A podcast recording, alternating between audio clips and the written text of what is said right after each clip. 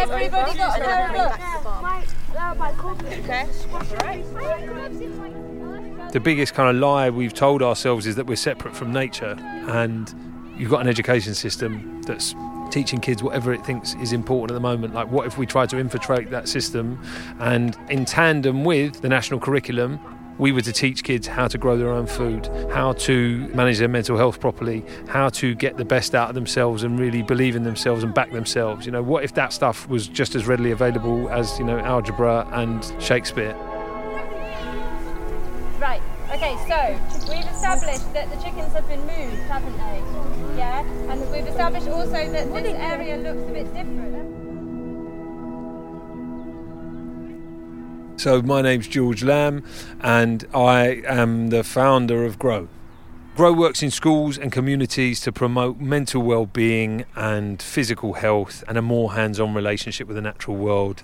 We are piloting it up at a big state secondary in North London called the Totteridge Academy, and we have about 300 kids a week. Yeah. Yeah, yeah. So they're basically weeding for us. And then what That's else? smart, you know. Yeah, it is, isn't it? So what else do chickens do that might be good for the soil? Um, they, and they poo. They poo, exactly.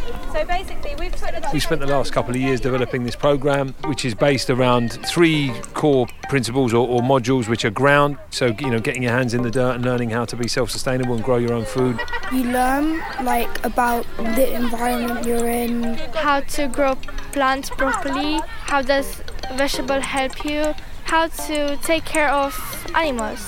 I enjoy getting my hands dirty because it means that I've been working hard. You can just really react to nature. Like you can just see like nature's everywhere. I'm just growing a sunflower. Just what? Why not?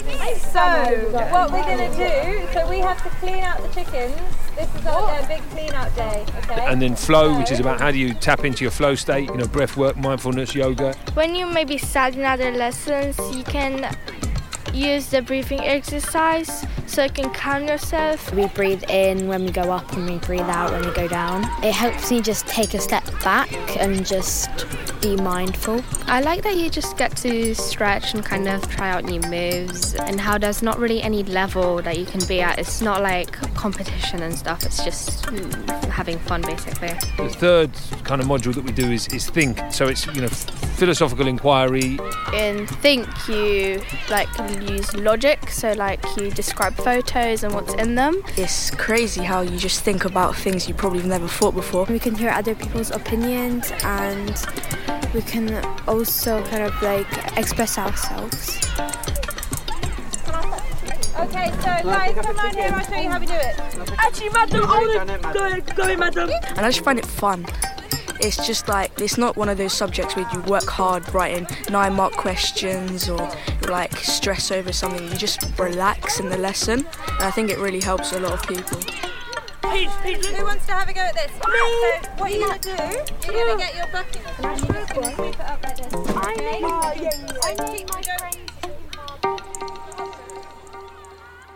I don't think when I first became head teacher, this was something that I would naturally say, oh, the school that I become a head teacher in is going to have meditation, it's going to have uh, philosophical thinking, and it's going to have a farm. But having become a head teacher and seeing the benefits of offering different things to students and caring for the whole child in a more holistic way, I've developed my thinking in, in the power of it. So my name is Chris Fairbairn. I'm the principal of the Totteridge Academy, which is a um, 11 to 18 secondary school in Barnet in North London. I joined the Totteridge Academy as the principal in 2016. The results in the previous few years, they were significantly below the national average. I said in 2016 that we would be the most improved school in London in the next five years. And I think that how the results have been in the last few years have made a good case for that. The last set of actual GCSE results, which were confirmed with league tables, we were in the top 10% of the country. We had 78%, I think, 9 to 4 in English, 81% 9 to 4 in maths, which is the same as what an A star to C was in old money. Sometimes people think there's a tension between academic success and pastoral care and well-being, and I actually think that it's the opposite. I think academic success is one of the things that you really need to provide students for their pastoral care and for their next steps. But I also think that that can be done in a way that doesn't feel like an exam factory. It can provide students with lots of opportunities outside of the normal concept of what classroom environments are. And we're very, very lucky to have a farm on site and work with Grow. So we are at the Grow Farm. Over here we have our two polytunnels. My name's Sarah Allen Jones. I'm the Farm and Outdoor Learning Director at Grow. So the first polytunnel is what we call the prop, uh, which is basically the propagating polytunnel.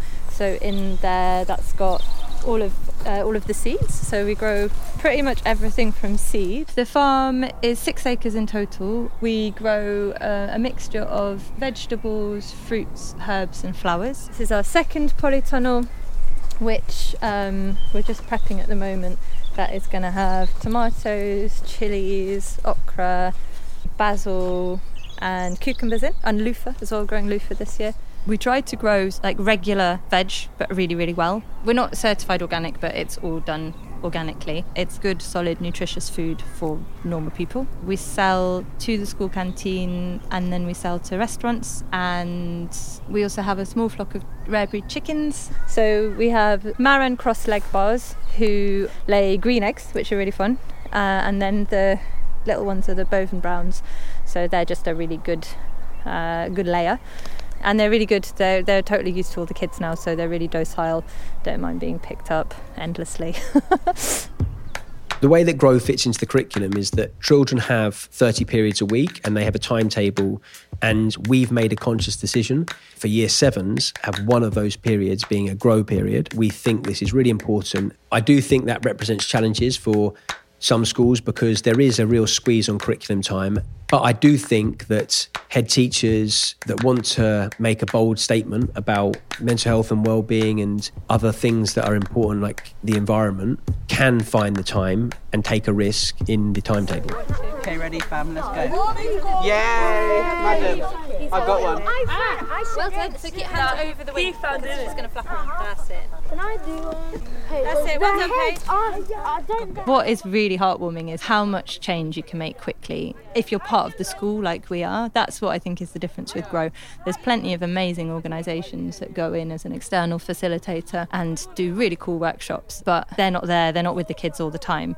We're here all the time. The kids see us as part of the school and we can make interventions that wouldn't be able to happen otherwise. That's it. Done. And then you can do a tiny sprinkle in each of these nesting boxes. So come the side. What we've spent the last year trying to do is really make all the cross curricular links as well. I'm working with the head of science to do some lessons on decay, which uh, he finds really boring. And I was like, that's great. We can look at compost heaps. the DT kids, I've set them a challenge of designing something to keep the chickens occupied. So they came the other day for a, a client briefing, a bunch of year sevens. Even I always say as well, like all the random things you learn in maths that you never think you're going to use again, we use all the time. Like every time you put up a polytunnel or you make a new raised bed, you have to check that dimension. I think the fact of actually having something useful that you can do with it, then you learn it. So why don't we teach people like that? For everyone that didn't remember from last week, what, what's the grit for? So it's to make the shell. Yeah. So to make the shell, they need calcium. And this is the chickens. Well, you remember dinosaurs evolved into chickens. Dino chicken.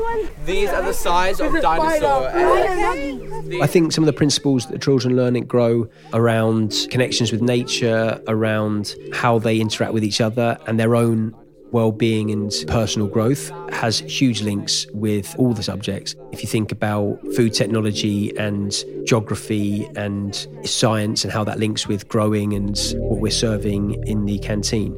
The idea is that it's one big community and ecosystem that, that works together.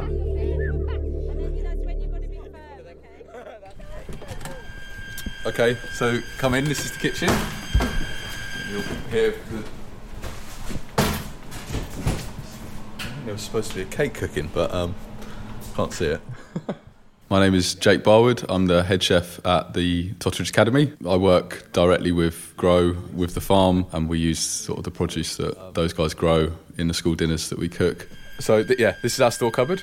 As you can see, the kind of usual. You know, we've got tins, tomatoes, chickpeas, We've got some chana dal. We've got. There's some very, very kind of elite restaurants around around the UK that the chefs get to go and pick their own veg, and you know, here we are in State School in North London, and I get to do the same, so it's pretty cool.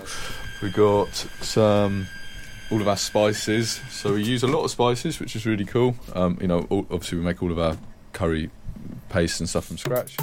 I'm associated with a charity called Chefs in Schools. We're a campaigning charity trying to improve school food. So you bring a chef into a school, they become the head chef, and sort of try and bring some of that kind of restaurant cooking into a school. We've got given a load of coconuts, so I'm going to make some. And you can hear there's a bit of coconut, there's a bit of water in there. So I'm going to make some coconut milk for a curry next week. Um, should be cool. You know, you can put something on Instagram that looks amazing to like lots of adults, and then to the kids, they're kind of frightened off by it. So the most important thing for me is like making sure that kids are still eating. We're, we're always we're going to push the children try new things, but there's also going to be always going to be food that they are going to actually eat. We're doing you know asparagus with with lunches, and you know today they had guacamole with their fish and chips, and you know they're quite used to pomegranates in their salads and all that sort of stuff. So yeah, it's it's a great organisation. I'm really proud to be working with them. I think I think if you came in here, you'd think that we're cooking proper food from scratch, basically, which is the most important thing. You see vegetables, um, you see spices, um, you know, a few a few kind of posh things. You can see some Maldon salt and some organic cider vinegar. Before, I didn't really like vegetables, but now I like them because it just helps you with a lot in your body. My relationship with food used to be just fast food and unhealthy stuff, but now I kind of make salads and stuff like that. Just and it's actually really good. I've never really realised that before. I always thought it was disgusting because it's green and yellow. I've never tried fennel before and it's lovely. Now I'm obsessed with it. Because of Grow, I looked into more of sustainable food brands and I realised that it would be best if I turned vegetarian. It's been quite hard, but I found some really good alternatives that are even better than normal food.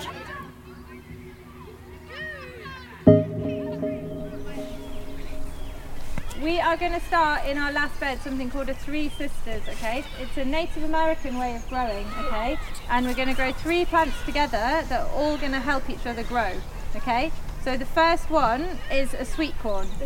So who likes sweet corn? Me. I like corn in the coop. Yeah, so we're going to grow. We're gonna The best thing that I would say to anybody that's skeptical about this is to come and visit the Totteridge Academy and see the work that we do with the students. We have um, clubs that go and work there. We have children that are using meditation and yoga to get themselves in the right mental space for the day or in the evenings. We have students who are now growing things at home and connecting with nature. Nice. Okay, so a sweet corn plant is really nice and tall. What might we use that for if we're growing something else? Uh, it might provide like a support. Exactly, it's going to provide support. don't have a garden because I live in a flat, but I still grow quite a lot of things on the balcony. I just found out that the lemon seeds that I planted in a little pot on my windowsill will turn into a tree over time. I help my grandma grow vegetables like tomatoes, potatoes. My favorite thing I've grown is probably leaves. Now I know how like how I need to work it like step by step. So it's really relaxing just putting it in a pot and just planning it out. It just helps your mental health and like if you ever get in a situation then like grow can help. The nature helps me with actually being more happier as well. Then we're going to grow a final vegetable of a, a pumpkin. So the pumpkins then cover the ground. We can eat and they stop other. It's important to have young people outside. It's been proven now, time and time again, like that it's good for you. It has a magical effect on everybody. And then also, I think it's just this thing of knowing your place in the world. When you can feel that, that you're connected to everything else, just calms you down. you know, it's just good for you. These crops, they all help each other grow. So the beans are going to provide nutrients for the other crops. The sweet corn is going to be the support. And the squash are going to cover all the weeds so nothing else is going to grow, okay?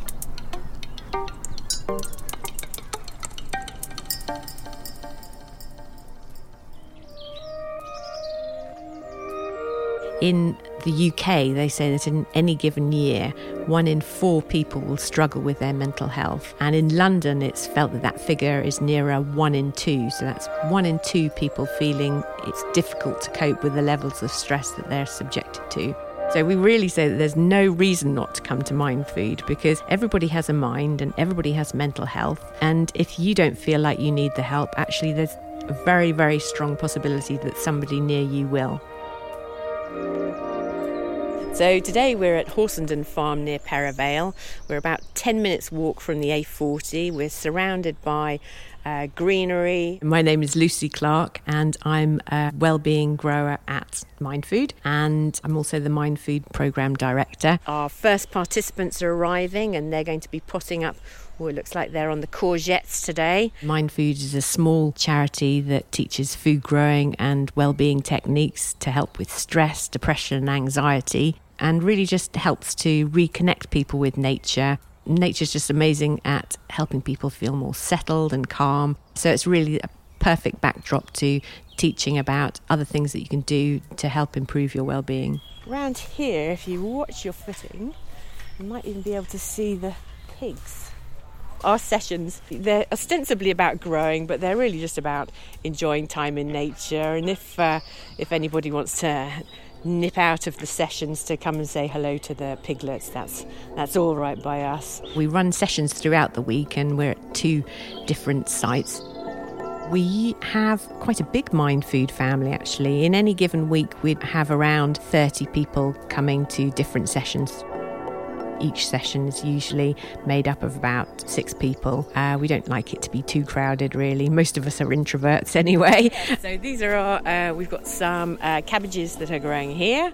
Uh, cabbages grow quite slowly, so they're taking up quite a lot of space. So we tend to keep to faster growing crops. The broad beans are absolute gems because they can go into the ground in November and sit through all of the, you know, cold weather and offering hopeful messages of spring because they, um, you know, they they brave the frost. But it's to be able to plant something in November is just such a hopeful thing to do. In a sense, we're like a, a guide for people to first of all show them that there are things that they can do to improve their well-being and help nurture better mental health. And secondly, we can actually get people to start working through those, uh, and we'll all do it together.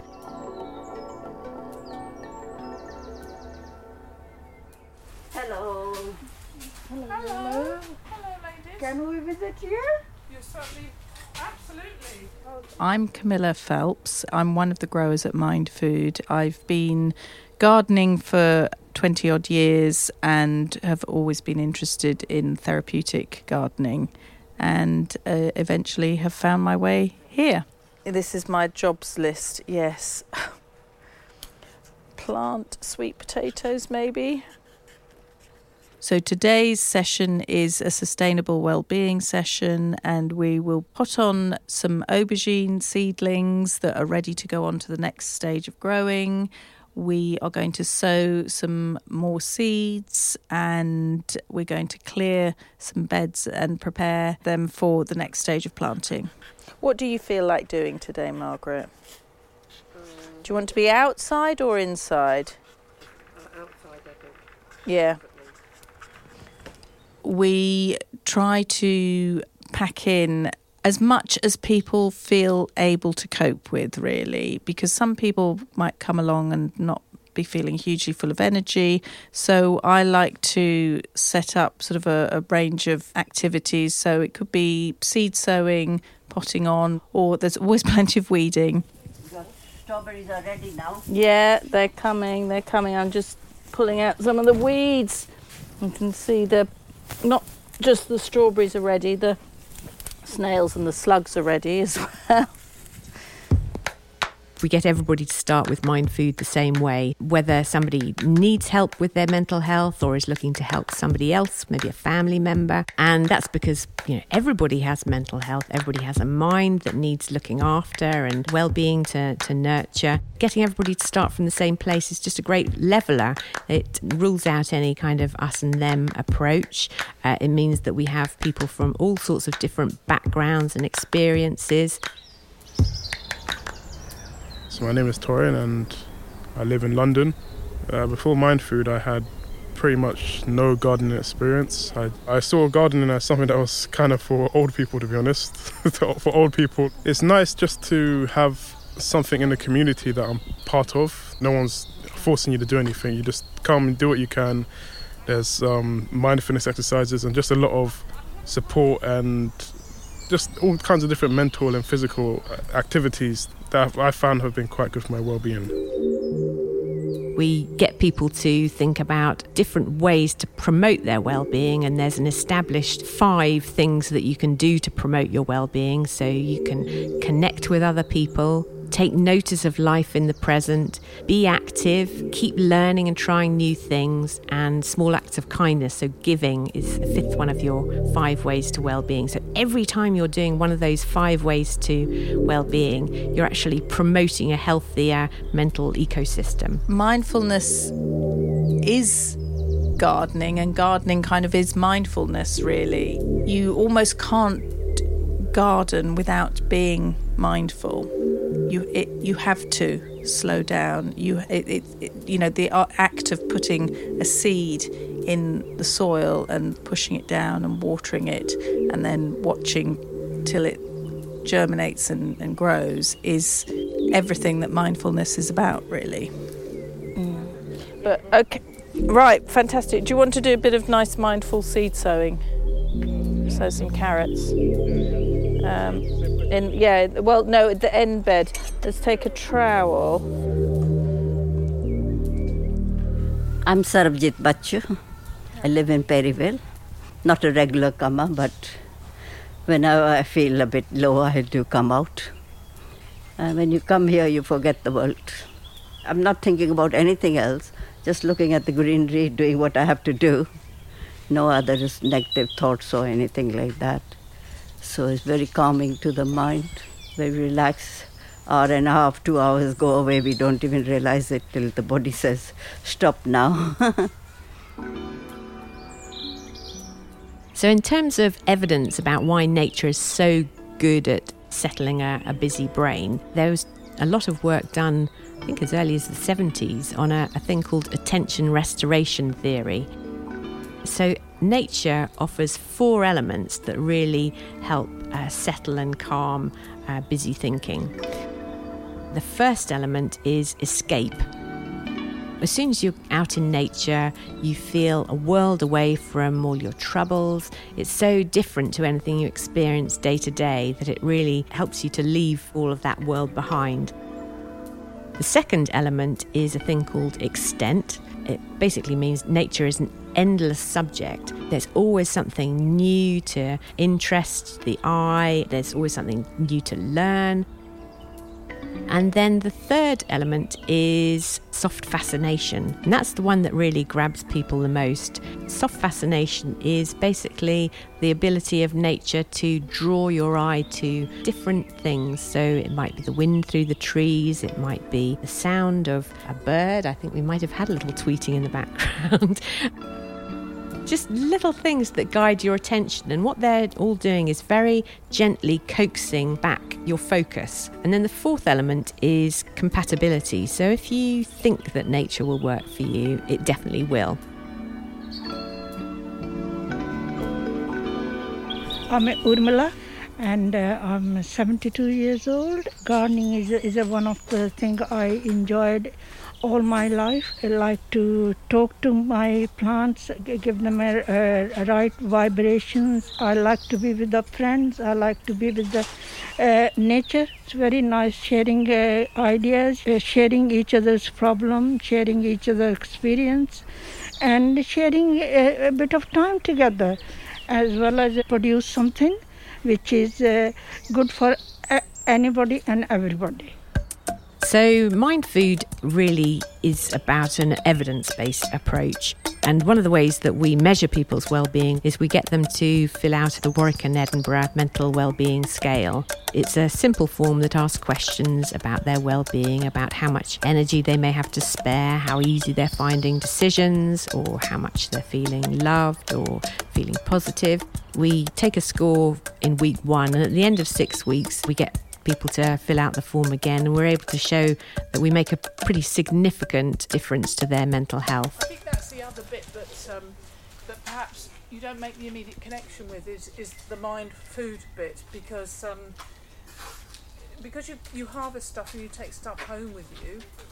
Uh, automatically, it sort of bumps up your intake of vegetables because you're thinking, Yeah. "Oh, this is fresh. This is nice. I'm going to How use we this." and planted then- it and where the results come. So my name is Antje Whitehurst. Um, I'm 55 year old, apparently.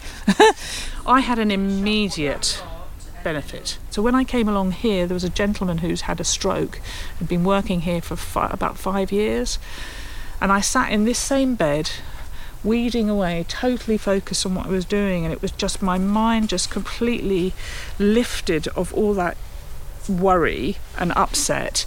And he sat there and he just looked at me and he said, "You know, you're doing a really good job." And I, it was, it was all I needed to hear. It was like such a healing moment for this. I'm going to cry now. For this elderly gentleman whose life has been so seriously impacted by his stroke, to give that affirmation. So beneficial. And from that moment on, I think I received that as um, as a bit of encouragement and support, and then I just then began to delve into all the other sort of add-on benefits of of the gardening and the mindfulness, and I really look forward to my times coming. The other ways that we measure how we're doing and, and how we get feedback from uh, participants is we get people to do a, a survey at the end of their final session. We know from that survey that 92% of people feel calmer, 72% of people feel more optimistic about their future, and 87% of people feel less isolated. So they're pretty, pretty impressive figures. Yeah, we're really proud of that. But I think the big thing for people is that they feel empowered to improve their mental health. They learn a few things that really make a, an immediate difference to how they're feeling. It's a really hopeful thing for people to come away from us with that actually, from feeling very alone and isolated in their anxiety or depression, they suddenly feel that they can deal with everything. technically, we're growing well-being, so actually, we, we should all be discussing our well-being goals and how to maintain them all. Um, a good idea. I didn't know we usually work uh, for about two hours or so, two, and- two, two and a half hours, and then have a, a cup of tea at the end. We might do some mindfulness, or we might we might just sort of chat. How are we all feeling at the end of the session today? bit tired, but uh, recharge the battery. Yes. One of the reasons why I love working at Mind Food so much is that within a matter of a session, actually, you start to see the benefits of uh, what we offer on individuals. You know that people are feeling quite vulnerable and quite exposed, and even by the end of a session, you start to see really an air of relief actually when people find that they're not alone and that they've found what some people have called their happy place. Yeah, yeah, I was, I was saying I, I was feeling tired when I came. Just and the icing Yes, on the you cake. said you were feeling yeah, but now, I'm not, yeah, I'm actually feeling a bit more refreshed to be honest. Yeah. When I come here, I definitely feel better. Like right now, you can hear the birds singing, and just the the green, and you know, you get a bit of exercise. I do definitely notice myself feeling better a lot of the time when I come here. I just feel you learn a lot and you do a lot, and you just feel good afterwards. I think I can now just I sit down, close my eyes, and I'm in another world, which is really helpful. So sometimes I just sit in my garden doing nothing, close my eyes and just sit there. Sometimes you can hear the birds, or sometimes just look at the different shades of the green or the new leaves that have come out. You're more observant. You look around for things when you go in the garden. London is 47% green. And yet, when you ask anybody, invariably they will say it's grey. I think that the difference between seeing it as grey or green is really about the pace that you're living life in the city. A lot of what we do at Mind Food is about getting people to slow down and really start to focus their energies on embracing all the green around them. I guess on a sort of metaphorical level that works too. You know, there's plenty of grey around, but we hope people will just seize the green.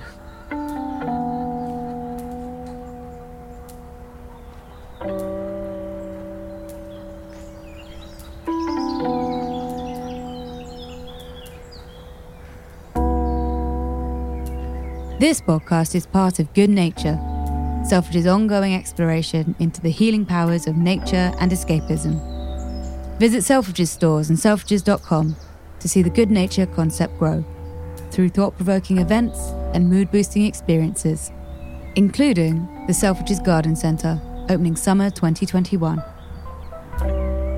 It was a Radio Wolfgang production and featured the children of Totteridge Academy, George Lamb, Chris Fairbairn, Sarah Allen Jones, Jake Barwood, Lucy Clark, Camilla Phelps, and the Mind Food volunteers Amala Torrin, Antia, Margaret, Zarab Jutes, and Julie, with special thanks to Alameda Ige. It was produced by Ivor Manley and Holly Aquilina. The assistant producer was Cass Denton, and the executive producer was Di Martino.